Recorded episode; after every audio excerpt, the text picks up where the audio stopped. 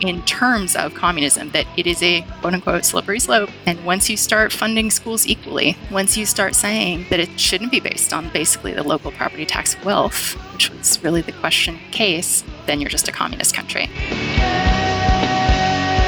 I want to have some hope that the people who might have otherwise bought into the taxpayer myth will have a different approach in the same way that during the Great Depression there was a rejuvenation of the left in part because there were clearly impacts that were hitting people so widely that it was hard to blame individuals for their own economic predicament. What I have said is that this campaign is not just about electing a president, it is about making a political revolution. MMT.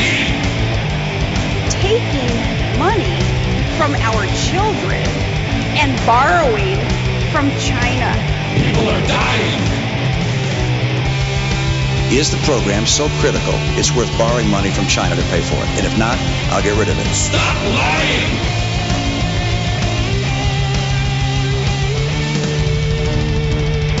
I want the truth.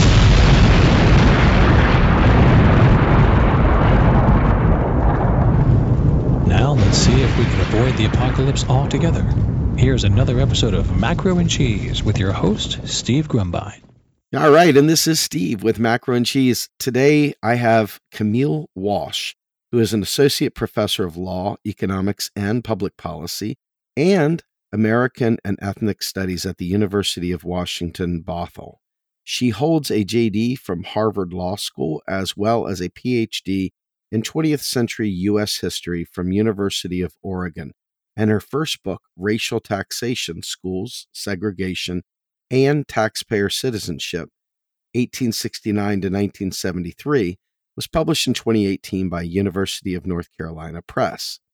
I have been trending down this trail for the last several months, and our most recent conversations with Raul Carrillo, also Irami Frimpong, we've had Kianga, and we've had Darrick Hamilton, and we've had Sandy Darity, and now we've got Camille. And I am so happy to have her because her book is so powerful from what I've heard from everybody.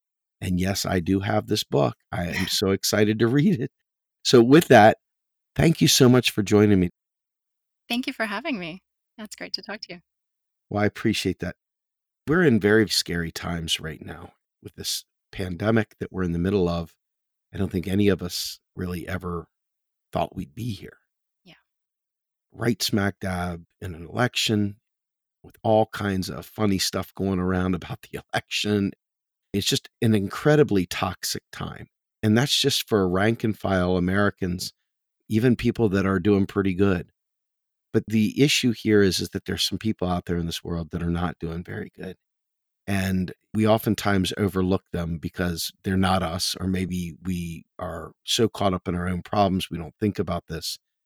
But at a time where you've got Black Lives Matter taking to the streets and white allies joining them, and people of all races coming to the forefront to fight for justice, the concept of racial taxation and the concept of what drove us to this point, they've got to be brought out front and center. We cannot let this time go without bringing this to the forefront. Opportunities like this just don't come around very often to really slam dunk the point of the inequality and the evil, quite frankly, that has been perpetuated against people of color in this nation since its inception, quite frankly. And here we are in 2020, and it just doesn't look like it's a whole lot better. Yeah. Can you set the stage for what we're experiencing and maybe where it came from? I mean, I can certainly try, but I mm. think any historian right now has got to be feeling the way I felt the last six months, which is we often feel like we've got a lot of examples to draw from in the past. And there are quite a few examples from the past that we can draw parts from, but we are definitely in a moment with so many intersecting and fairly, to a degree at least, unprecedented things coalescing that I think what matters is the values we take into that moment. And we can look to a lot of past moments to draw some lessons, but none of them is going to be exactly on point. And a lot of them, unfortunately, are going to be lessons about how past people went down the wrong path or, you know, sort of made the selfish choice.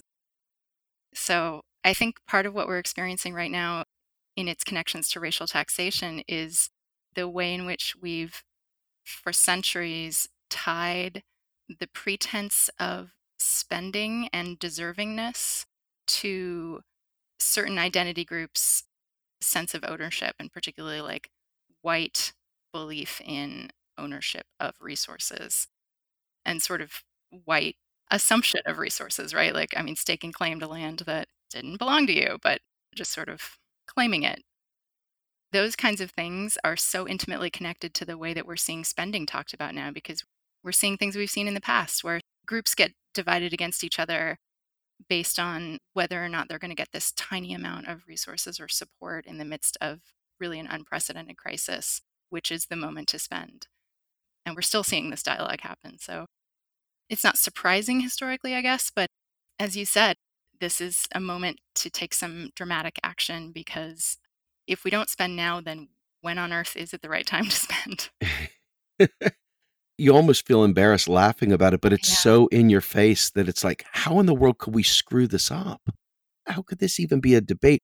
And you brought up a great point, and that was the identity of the taxpayer. And our podcast largely focuses on modern monetary theory, but we're very deeply interwoven into all the social aspects of this and legal aspects of it as well. And the concept of the taxpayer is probably one of the most pernicious lies. I'm just going to call it out. It's one of the most evil things that has ever been laid before us.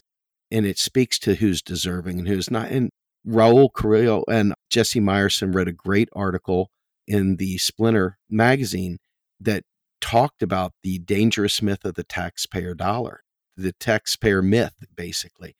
And this comes back to the identity that you were talking about.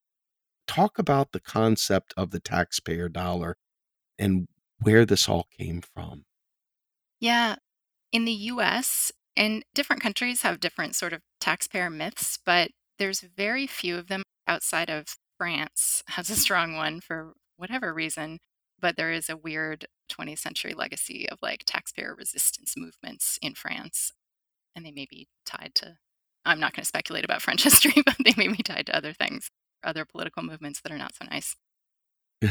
And in the US, it dates back to the idea from the founding of the nation around who gets to be a citizen and who is qualified to vote and who is qualified and permitted and enabled and facilitated to own other human beings.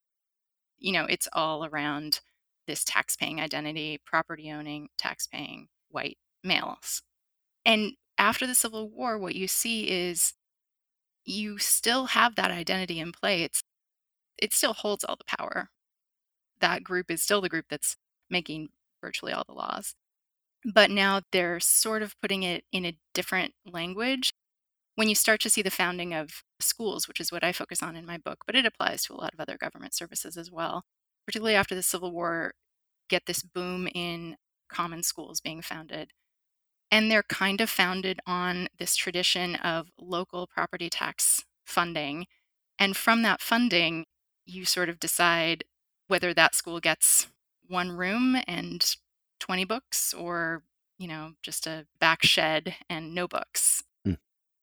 And local school boards make those decisions, and those local school boards are populated by white people, white men in those towns. And so, over and over again, when I looked back through the archives, one of the things that I found in these legal cases is that over and over again, whether or not a state had a quote unquote colorblind taxation system where they were like, oh, we don't differentiate our taxes based on black taxpayers and white taxpayers, that's fine. They wouldn't technically be doing that, but they would be gathering the tax funds, and then the school board would be distributing 10 times as much to the white school as to the black school in town because they still had basically unequal schools or segregated schools.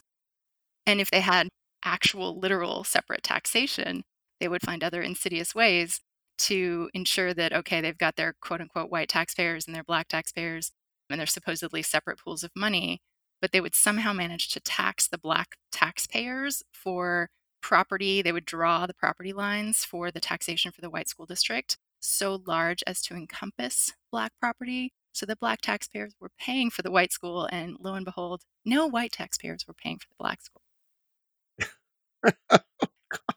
These mechanisms and these like tiny little tools just got replicated over and over again. And then the really insidious thing is that when you create government services like that and you build them on those local tax bases, and there's been a lot of studies about people's like emotional attachment to or resentment of taxes and people tend to be like the most emotionally attached to their local taxes because they feel like oh those are my local services and i can really see that see my money in action hmm but part of what that means is that they also then feel like they've bought and paid for it they feel an entitlement to a particular thing even if that school was built 60 years ago they're like well i moved to this wealthy white neighborhood this school district i moved to this neighborhood because it had a good school rating that's my school. I pay for that with my tax dollars. And that sense of entitlement, it permeates the way we talk about public education in the US. And it's really devastating that it does, unfortunately. It's interesting you say that because I've come to find, and correct me on this if I'm wrong here, I've come to believe that the law is not on our side in this when it comes to the concept of a right to an education to begin with, even. That that has been left to the states and there is no federal right to an education. Is that correct, or am I misstating that? No, that is correct. And in fact, you just hit the nail on what motivated and drove me, honestly, to go to graduate school. I think after law school was my second year constitutional law class. And the very end of the chapter on equal protection, I'll never forget it. We had read through all these cases on civil rights, on equal protection, on fundamental rights. And there's all these fundamental rights from early in the 20th century, like the right to procreate, the state can't sterilize you. I mean, it was still doing it until the 1980s, but like technically wow. the state couldn't sterilize people for criminal offenses after, you know, a case in the 1940s. It took that long. So there were all these fundamental rights. They don't have to be spelled out in the Constitution. It's just so obvious that they need to be protected as rights. The right to interstate travel is kind of a fascinating one, actually, right now, because that was one of the earliest fundamental rights, and it came out of the court during the Great Depression when people from Oklahoma and Arkansas were moving during the Dust Bowl and going to California, and California enacted these laws that were like, well, if you don't have a job in the state of California, you can't enter our state. If you're a Californian, you can't bring somebody in if they don't have a job. And so it went to the Supreme Court. Okay, obviously, we're a federal government. You can't have states just set up their own borders with each other. But it's not anywhere in the Constitution. And so we're going to have to draw it from all these places. So, unfortunately, in that one, they came up with six different rationales because it's not in the Constitution. Anyway, so moving ahead, very into this chapter, there's this case, San Antonio versus Rodriguez in 1973. After a long line, almost 20 years from Brown versus Board of Education on, of school segregation lawsuits of various kinds that had all been unanimous rulings.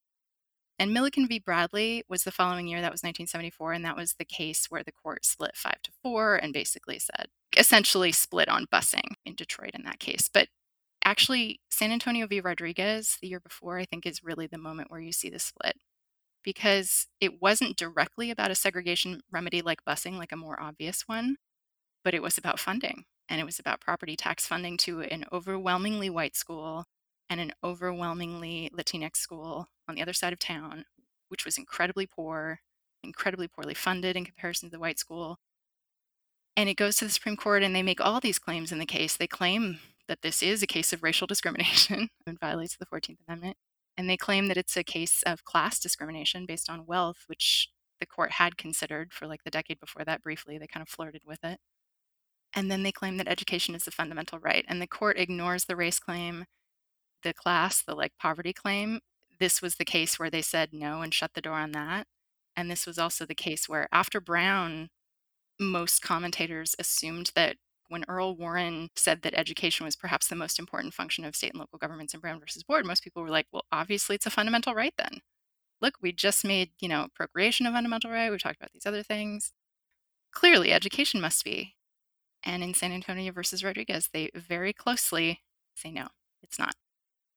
Wow. And part of that was anti communism. Part of that was just a very blunt anti communism by Justice Powell, who wrote the majority opinion. And I've looked at a lot of his memos on this, and it's pretty clear that the opponents in that case they had all of these documents and briefs where they were like this is the path to stalin's russia and mao's china those are direct quotes they wow. put it in terms of communism that it is a quote unquote slippery slope And once you start funding schools equally, once you start saying that it shouldn't be based on basically the local property tax wealth, which was really the question in the case, then you're just a communist country.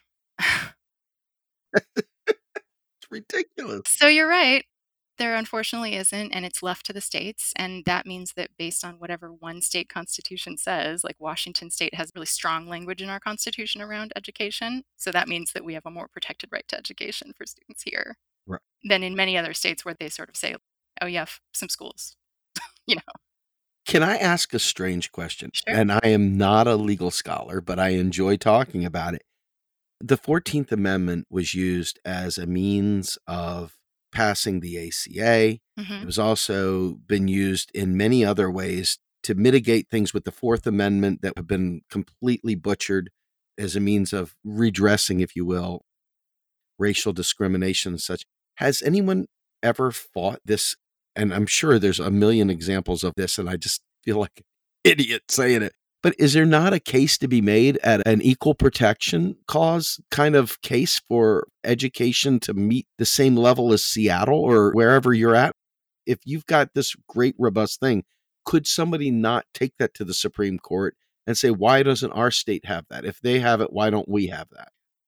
you know, what you're getting at is really something that there's so many things we would do differently. But if we could go back in time and just encourage them, you know, Reconstruction Congress that did a lot of good things, did a lot of great things in many cases. But if we could say, I think the last sentence that you're talking about is, nor shall any state deprive any person of blah, blah, blah, equal protection of the laws. And within its jurisdiction, it means that California cannot deprive any person within its jurisdiction equal protection of the laws. So that means California can't deprive any person of the same rights that the federal government guarantees in the Bill of Rights. California could add extra rights. It could add extra privacy protections, right? It could go beyond what the Fourth Amendment implies, according to the current Supreme Court's interpretation of the Fourth Amendment. But somebody from Oregon couldn't then go and say, but California does this. Why can't we do it? It sounded good. No, it's honestly where a lot of the inequality in schools happen now. It happens between the states, like between a really poorly funded state, actually, California would be a good example on that side, and a state that just has like maybe a wealth of natural resources and like almost nobody in the state where they can spend a lot more money per person. we oftentimes talk about the race to the bottom, and we're usually talking about companies leaving a state and leaving this island of people without means to take care of themselves anymore. There's no work, there's no revenue for their local communities, their schools go bankrupt, their counties and states, their Yeah. cities, et cetera, go bankrupt. And you look at places like Flint, Michigan as a poster child for these kind of examples. And then you think about the idea of schools being, can you imagine? It doesn't take much imagination, it's happening. You look at a place like Flint that has lost most of its tax base. How in the world do those schools even stay in existence? It's just unbelievable. Right. And those are the examples. I think they just don't get reported on in the same way because the people on the ground there are just doing their best to make it through every day. And those are the kids who aren't as likely to get out. One of the things that inspired me to research education to begin with, especially after I read the end of that chapter and I was like, okay, wait, what? That's equal protection. We're ending with that. It's a terrible ending Yeah. we need to write a different ending. But part of it is that right around that same time, I was in law school, and or maybe it was a few years before that. I was when I was in college, and I was first generation of my family to go to college from a very rural town. But my rural town had a this is going to sound weird, but we had a nuclear power plant, and the nuclear power plant was it got shut down for safety problems. But, but at the time I was in school, it was the big jobs maker. It was the tax base. That was why our schools were halfway decent in this little rural town. And after that power plant got shut down, which was a few years after I left, I remember they cut high school English to two years instead of four. And I remember realizing they were doing that because I was friends with one of my old English teachers. And when I realized they were doing that, I was like, I had gone through the college application process at that point, and I was very well aware that you had to have four years of high school English to go to a four year college. I was like, Oh, oh, oh. You know, not that many people from my high school went to college necessarily, just it wasn't the norm the way it is at schools. But that realization just made me so furious that I think it was like, okay, if that's happening in a pretty white, rural, just country town, you know, tiny town, the Mhm. things that are happening in schools that are much more highly populated, you know, my high school class was like 80 students. There are schools with classes of 800 students where they're just shuffled from room to room with no real resources and no real support, let alone four years of high school English to make sure they go to college. Wow. So let's just take a second to breathe and think about this for a minute. With all the different ways that they destroy racial communities, you brought up the power plant, the nuclear power plant, Mhm. environmental racism. Yeah.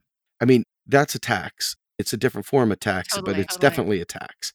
You look at the policing, you go down to Ferguson, you know, with the Michael Brown shooting. You find out after they do the full review of the police, that report is probably three quarters of your book. It's amazing how much garbage came out of that. My eyes are gaping. How did this happen? But then you think about it, it's like everywhere you go, it is the vulnerable that are carrying the weight because they've got nothing to fight back with. Yep. Help me understand. I'll be honest with you. I've been literally swimming in Michelle Alexander's updated version of the new Jim Crow. And I've listened to the audiobook at least four times now because it is so powerful to hear it in audio. I have the hardback, so I'm not totally not reading. but I admit I have gotten myself caught up in listening to these books because I feel like I can clear a lot more land, if you will, listening to them than trying to let my eyes stay awake enough to read them Yeah.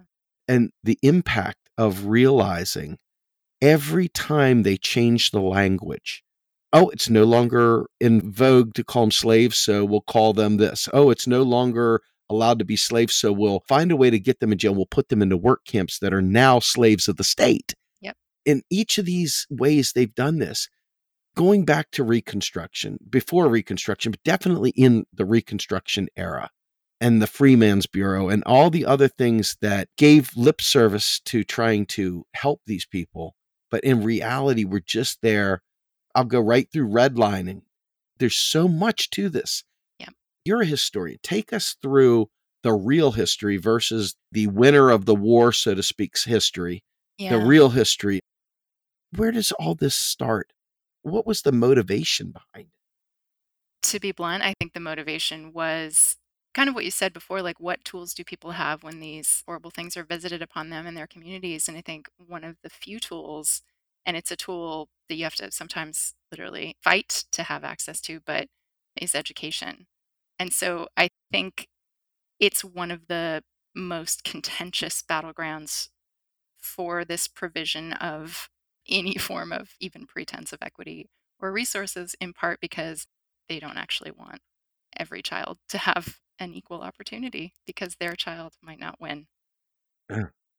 It doesn't have to be that way, right? Like, we don't have to live in that kind of world, but I think No. we've created a system whereby even many well intentioned people or many people who are not, you know, super wealthy or they're not the 1%, but they do believe that their child is like on the precipice. And in some ways, those people can be even more on that precipice, right? Given the way I grew up, I knew many people who grew up in a similar way who, for whatever reason, for them it flipped the sort of I will make sure that my children have, you know, everything and go to the best schools and have all the resources and opportunities in life. So I think a big part of it comes in what Michael Tomas, who's an education scholar, calls white racial hoarding. It's hoarding. It's saying there must be a scarcity of this resource. There's not necessarily, but in their minds there must be. And so I'm going to claim it all for myself and reclaim it every time. And so I think that's why it's so appalling and astonishing every time, you know, I would look through the archives and find examples of actually certain black communities were paying many times over in taxes every year to support not only the black school that got burned down repeatedly and then had to be rebuilt, but also to pay for the white school in town. And the whites' view was that white people pay all the taxes and that white people are the reason that black people get to go to school. And those views prop up a system where people feel entitled to hoard the resources. They feel entitled to say, we're the ones, and our children are the ones deserving of the nice schoolhouse, the school buses, the school books, And therefore, because they had that great chance at an education, they're the ones deserving of a job. Oh, it's just, you know, just a meritocracy. They just did better. So they just deserve the job. but that's not actually how that worked. So the education piece is a setup from the start. It's the most obvious way we stack the deck, but there's a million ways we stack the deck. It's so gross because, you know, as we're heading out of, and I can't even say heading out of with a straight face, as we're nosediving into a pandemic, as we send our kids back to schools. Yeah. And baseball, football, the baseball teams are literally not even playing their games. They're open technically, but their whole teams are falling down with this COVID 19. Right. Now, it may not be killing millions of people like previously thought, but there's enough people dying. There's enough vulnerable people dying that this is no joke. Yeah. And we're sending children into schools with teachers who are now right there in the line of fire. Yeah. But here's the thing once again, not equal because a lot of schools are allowing people to go remotely to school, to stay at home and go to school. Yep. And this is a luxury yep. that even with that available to everyone, everyone can do it. Of course you can. Right. Everyone can't do it. Not only is the internet not free, not only do many families still not have the internet, but they also don't have the luxury of working from home. They don't have the luxury of taking a year off for their kids to go to school so that they can stay home. Is this not another form of racial taxation? I don't even know how to package this. It's so here Yeah. and now, and it's tormenting me just to think about it. What are your thoughts on that? Yeah, I mean, I agree. I, I don't know if it's taxation because I think in some ways it's just for some people who are maybe the ones driving the reopening, who are the most up in arms about how schools have to reopen, it's that they refuse to sort of recognize the massive subsidy that's been provided by public school systems in terms of childcare, and that that's a correct form of subsidy that we should be providing as a society. And these are the same people who, ironically, have spent decades attacking public schools and saying that they shouldn't exist. But Mm-hmm. The dual motivation there is sort of a fury at the idea that that subsidy would be taken away for them at the same time that they don't actually want to expand subsidies to everyone, right? Because it's not enough, even if kids went back to school, right? As you said, there's no way to have safety precautions that would fully protect them and their families, especially if they're living in intergenerational homes Mm-hmm. or you know i mean i see this with even my college students because we're a predominantly first generation campus and most of my students don't have any rooms from which to get on a zoom in private they don't have space to be in online learning in the way that maybe wealthier families do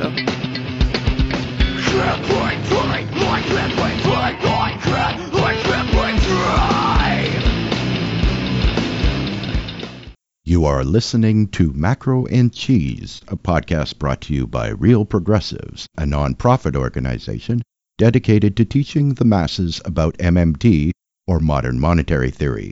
Please help our efforts and become a monthly donor at PayPal or Patreon.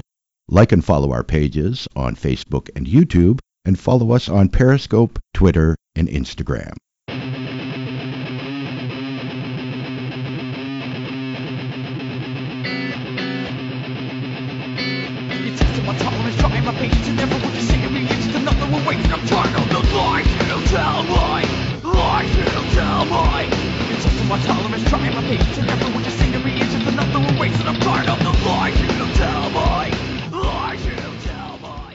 I gotta say, I heard I heard someone saying this and it just struck me and it goes to your Zoom call, your non-private Yeah. situation Zoom call.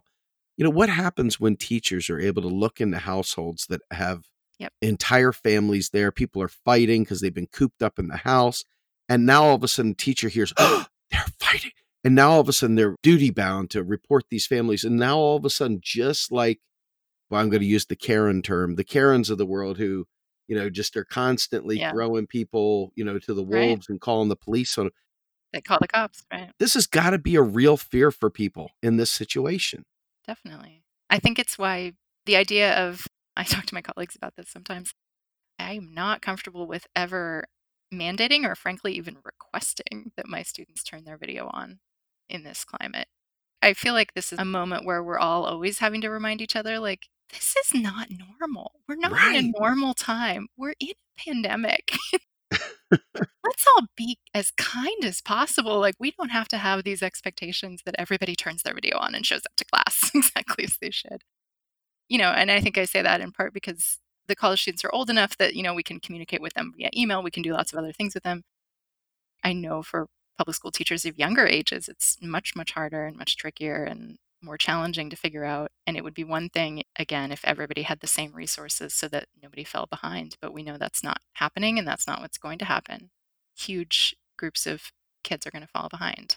Yes. And that's horrifying. I mean, it's something that happened. I talk about it a little bit in my book in Prince Edward County, Virginia, when they chose to close down, and they did this in a couple of other counties as well in the South post Brown, they chose to just close their public schools for several years. And they, you know, just provided private school vouchers, but the only private schools that the local school board wrote the vouchers for, and the only private schools were white hmm. segregation academies.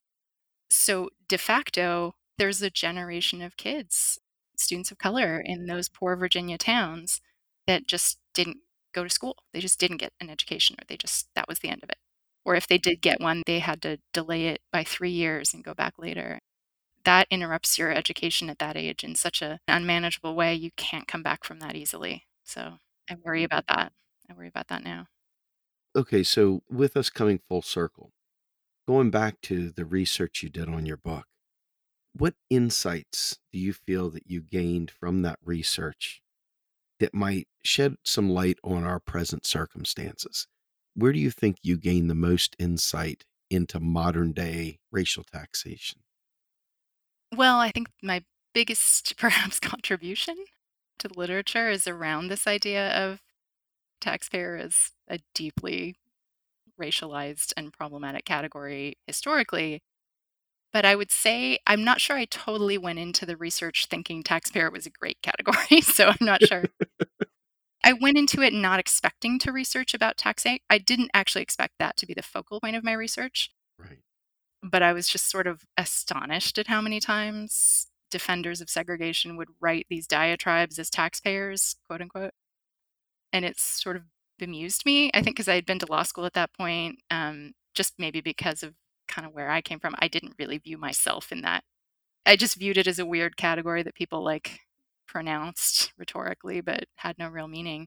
And in the law, it has no real meaning. And I think once I got to the archives, I was also looking at them not just as a historian, but as a lawyer. And I was like, well, if you're not making a claim in tax court about your taxes, it sort of doesn't matter that you're a taxpayer. But to them, it really mattered a lot. It meant that they should get all the rights to education and Black students should be kept out. So the emphasis on it was one of the biggest things I learned through looking through all those archives and doing the research.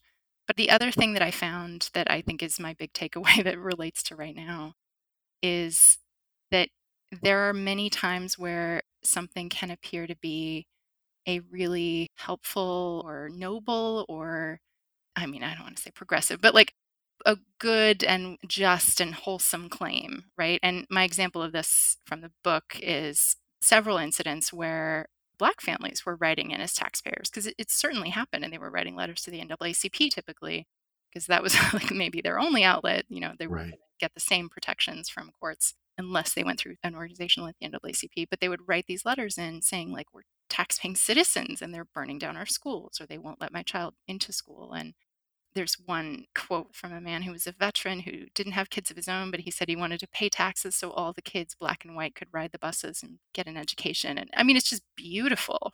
The communitarian notion of taxpaying still moves me when I think about it, right? The idea that essentially sometimes you can say to yourself, like, I'm paying these taxes for these people I don't know, for these people on the other side of the country, or people in circumstances I may never be in, but I could be in, you know, there, but for some luck could be me. Mm-hmm. All of those things are really beautiful.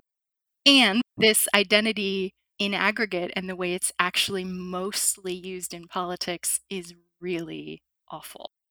So I think that was maybe my biggest takeaway that this happens over and over again, right? This is not an isolated incident with taxpayer identity, but this idea that something can be a wonderful thing on the surface and we can argue for it or defend it, The other example that is not something I write about in the book at all, but I like to sometimes bring it up to my policy graduate students just to like mess with them a little bit, I guess. I. I like to bring up the example of the GI Bill because we have many veterans in my school and they thankfully for them, I'm very happy for them. They benefit from the GI Bill. It's great, right? And we talk about it and they're like, what could possibly be a critique of the GI Bill? Such a great mm. thing. But of course, the GI Bill is only the GI Bill because FDR didn't get an actual nationwide, essentially social welfare safety net program passed. He couldn't get it passed through Congress at that time. And that was partly due to the really aggressive lobbying of some of the veterans organizations from like World War I veterans. But part of Roosevelt's argument, and certainly some of the advocates in his administration who were probably pushing more for this than he was, was that on the home front during World War II, right, it's probably the closest parallel in maybe some people's living memory to now.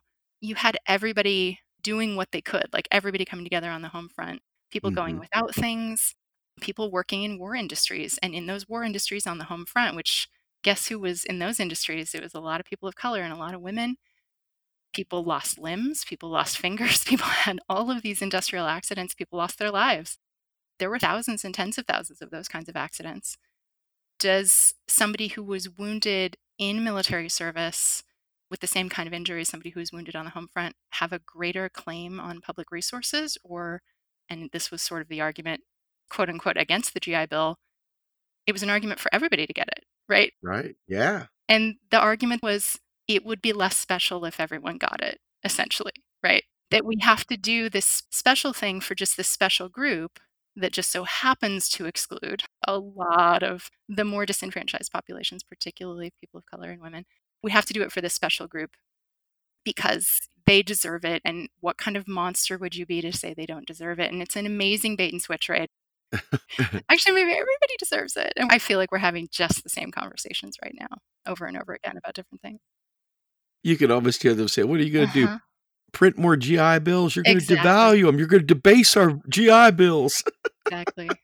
So it comes full circle, I guess. You got Lee Atwater and the Southern Strategy that really played on this taxpayer myth and all the other tropes of the time that they kind of word switched and code switched in the most racist of ways. Yep.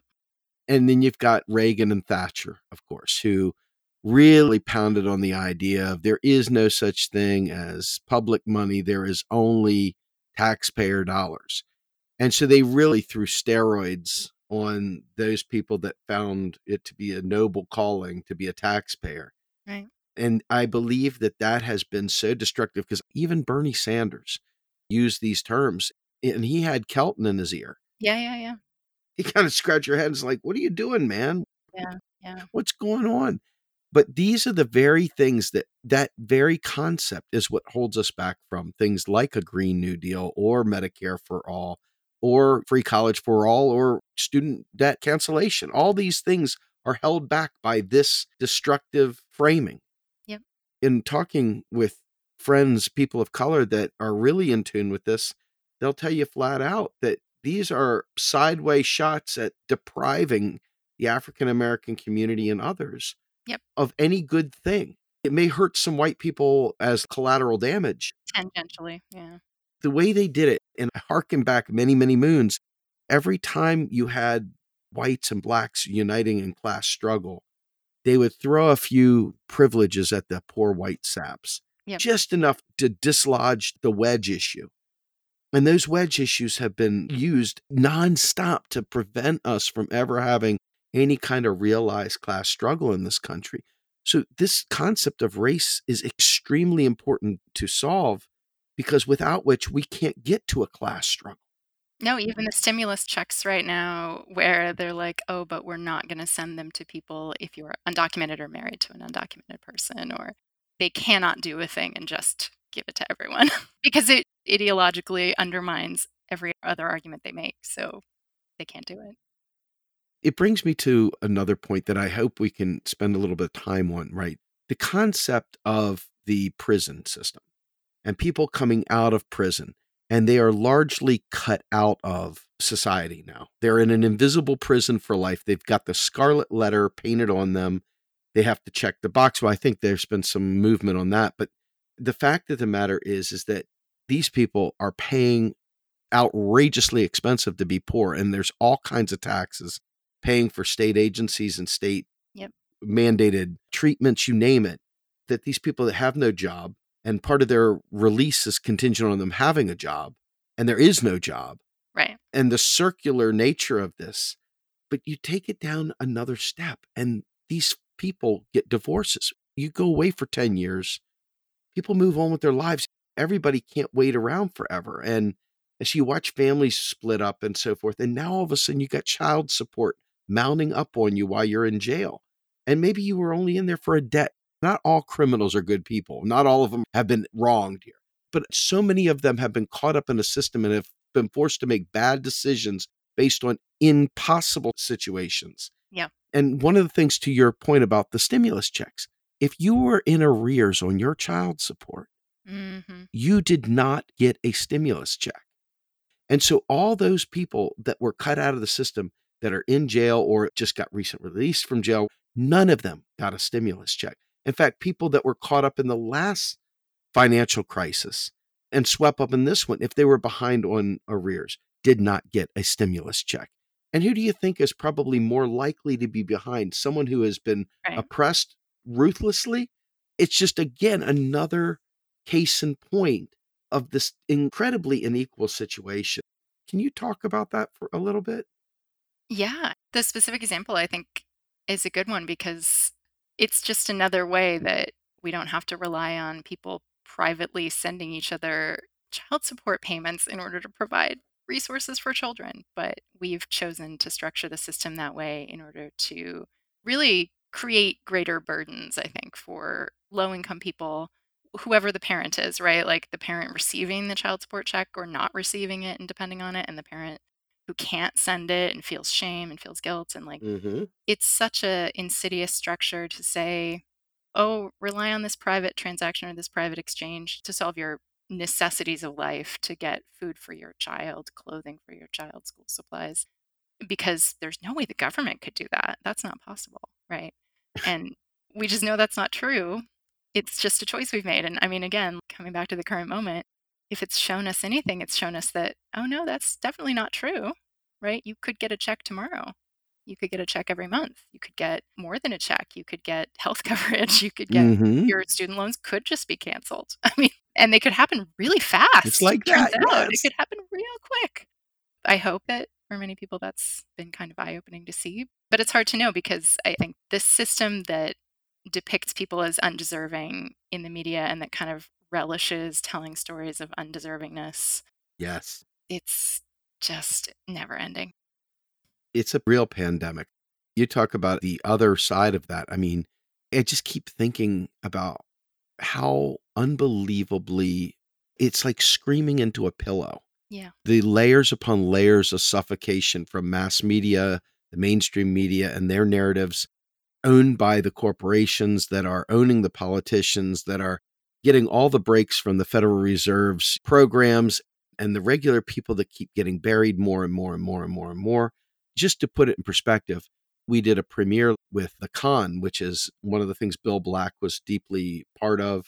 Bill Black being a hero of most of the modern monetary theory people and really should be a hero to everyone. Yeah. He, Patrick Lavelle, Eric Vaughn, they did this phenomenal five part series depicting what happened during the Great Recession and the housing collapse. Mm. And instead of taking it at the top, kind of like they did with The Big Short, they instead found this lady named Addie Polk, and her story became thematic. And she was an 80 year old black woman who had bought her house with her husband many, many years ago. And all of a sudden, she got lied to and she got a liar's loan. She didn't even know that this was going on. She had no idea. And her house was taken from her, and she ends up committing suicide. Ah. And you think about what the price of austerity is a suicide, social murder. Yeah. And the fact that these people are made to feel less than human and criminals that are petty crimes that regular people do, but are disproportionately meted out against black and brown people. And you think about them coming out and the recidivism based on the way that they do these things. Yep. And it just self perpetuates all of this. do we have any prayer at all to get through this? I feel like want to scream. It bothers me so bad.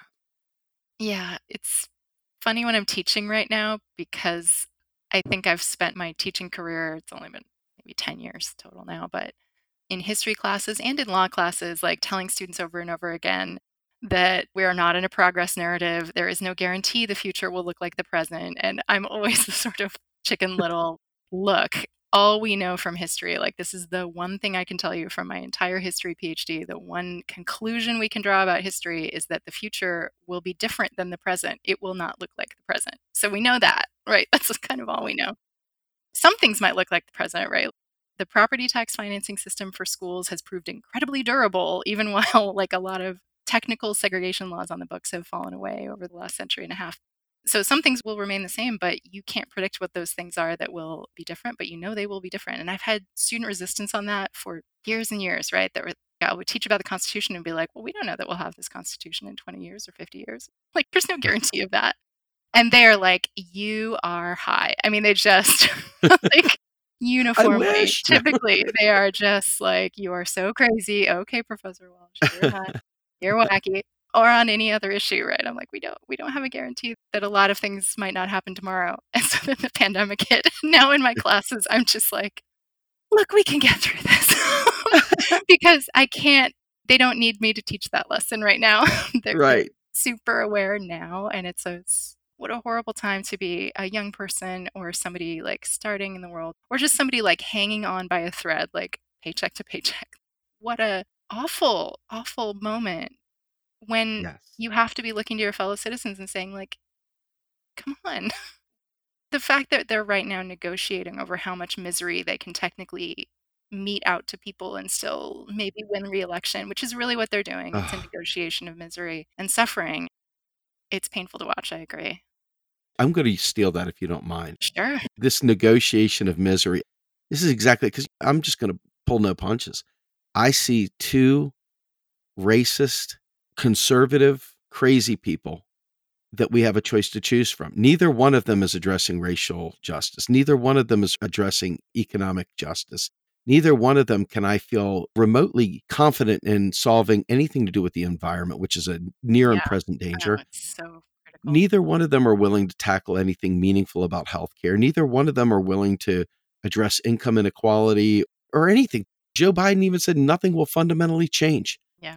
And it's like, what the hell happened? Yeah.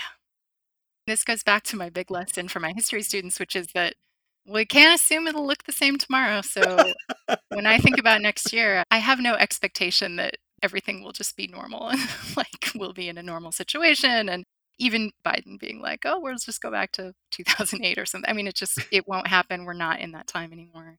There are at least some people I think who could do some work to pull something different Fingers crossed. yeah, like I think there are a handful of people around that could do that. But I don't necessarily have faith that we'll have the same kind of presidency or constitution or government in 10 years. Because also, like you said, I mean, up until this pandemic hit, I was starting to pivot some of my teaching in classes where I could. I mean, obviously, I teach history and I teach law, which aren't conducive to this that much, but to climate change because I was realizing this is the existential threat where when I tell students, like, we'll see what the Constitution looks like in 50 years, There may not be a constitution. or there just may be a very different one. I mean, it's just it's always amazed me how and it's kind of the fun part of teaching history where students are always like and it's understandable, right? They've like I've grown up in this system that's been exactly the same and it's been the same since my grandparents, a ton of time before that and how could it ever change?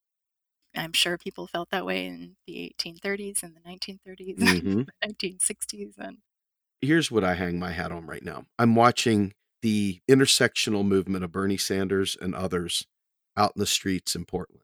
I'm watching the intersectional movement of Bernie Sanders and other progressives that are working in joint coalitions with all sorts of different people, still out there fighting for justice, right, wrong, or indifferent, even without Bernie leading that charge, so to speak. And I see so many positive things in terms of an awareness based on people like Stephanie Kelton's new book, The Deficit Myth. Mm. And Pavlina Tcherneva has put out some really important stuff about the job guarantee. I see people's eyes opening, people that previously were not open to these things. But this concept of the taxpayer myth, I feel like this is a hill to die on. I feel like there's so many tentacles from this evil squid here Yep. that are destroying and strangling us out of any good thing. That until we wipe out that lack of understanding of what it really is, even, Yeah. I think that we can pretty much count on a less than desirable outcome. I agree.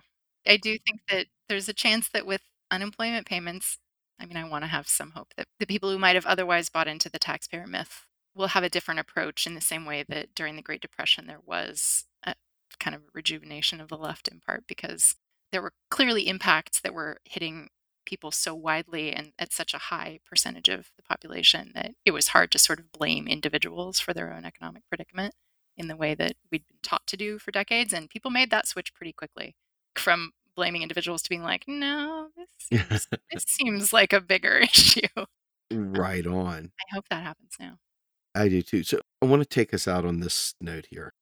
With so much potential for change, we are literally in chaos right now. So wherever chaos is, opportunity is not far away if we choose to accept that. And with that in mind, I understand that nothing is really won until it's a right, until it can be protected by law, until it can be exacted in courts, until it can be protected, and so forth. So let me ask you as we're coming out of this and we're looking at a path forward, what rights would you seek to strive to codify into law? What do you Mhm. think are the necessities to Yeah. lock down and solidify to make us a just and equal society, to shed this. Concept that we've talked about for the last hour?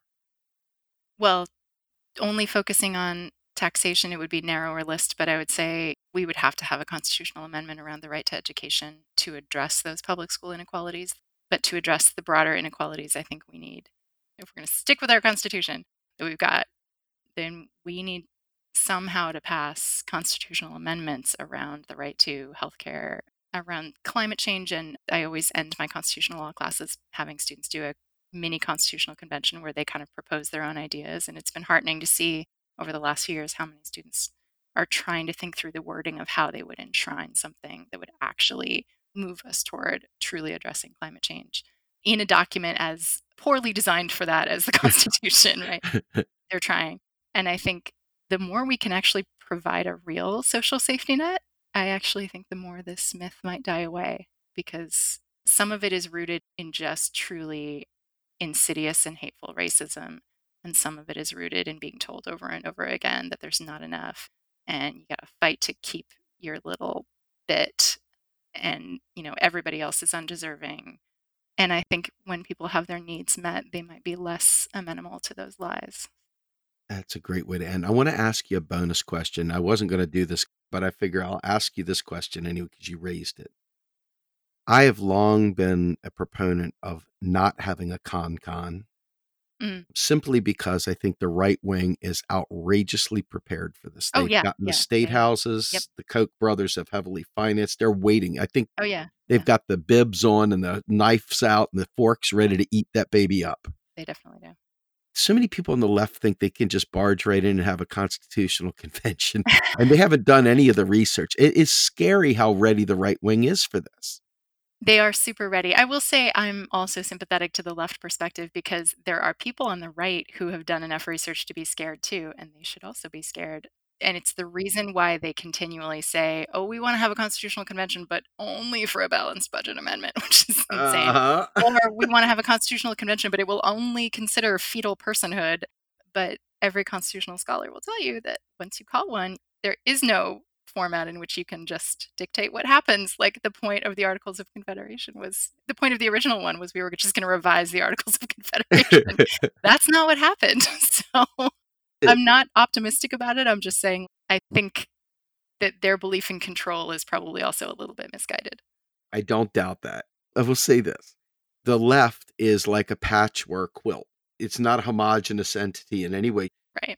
and there's far more spectrum on the left than there is on the right i believe i think the right is way more narrow and it's By definition. Exactly. And so you look at that and you think about how easy it is for them to Yeah. control the narrative because they literally have this very narrow space that they've got to control. Yeah. The left, however, is all over the map. Yep. So going into a con con, you got Parliament on the left and you've got this unified. No, it's terrifying. I mean, I actually think before I would rather we deal with the Electoral College and the Senate and DC statehood and deal with those things. And then maybe we could have a truly democratic conversation about the rest of the Constitution. Unfortunately, those things are enshrined in the Constitution. So we're really in a catch 22 here. It is a catch Yeah. 22 for sure. So on that happy note, let us know how can our listeners find you? Where can they find your work and so forth? Yeah, my book, Racial Taxation, it's available on ebook. I do not have an audiobook, sadly, but it would be a real depressing audiobook. Just be a lot of like legal citations, depressing court cases. But you should definitely buy it. It's called Racial Taxation, School Segregation, and Taxpayer Citizenship. And I teach at UW Bothell. You can always track me down on email there. I don't tend to go on social media that much. Smart. I know. Well, I think it's a sanity protecting. Yes. Well, look, I really appreciated your time. This was really fantastic. It was great to talk. Hopefully, I can talk to you again soon. Yeah, definitely. Thank you so much. Absolutely. Well, look, this is Steve Grumbine and Camille Walsh with Macro and Cheese. Have a great day, everybody. We're out.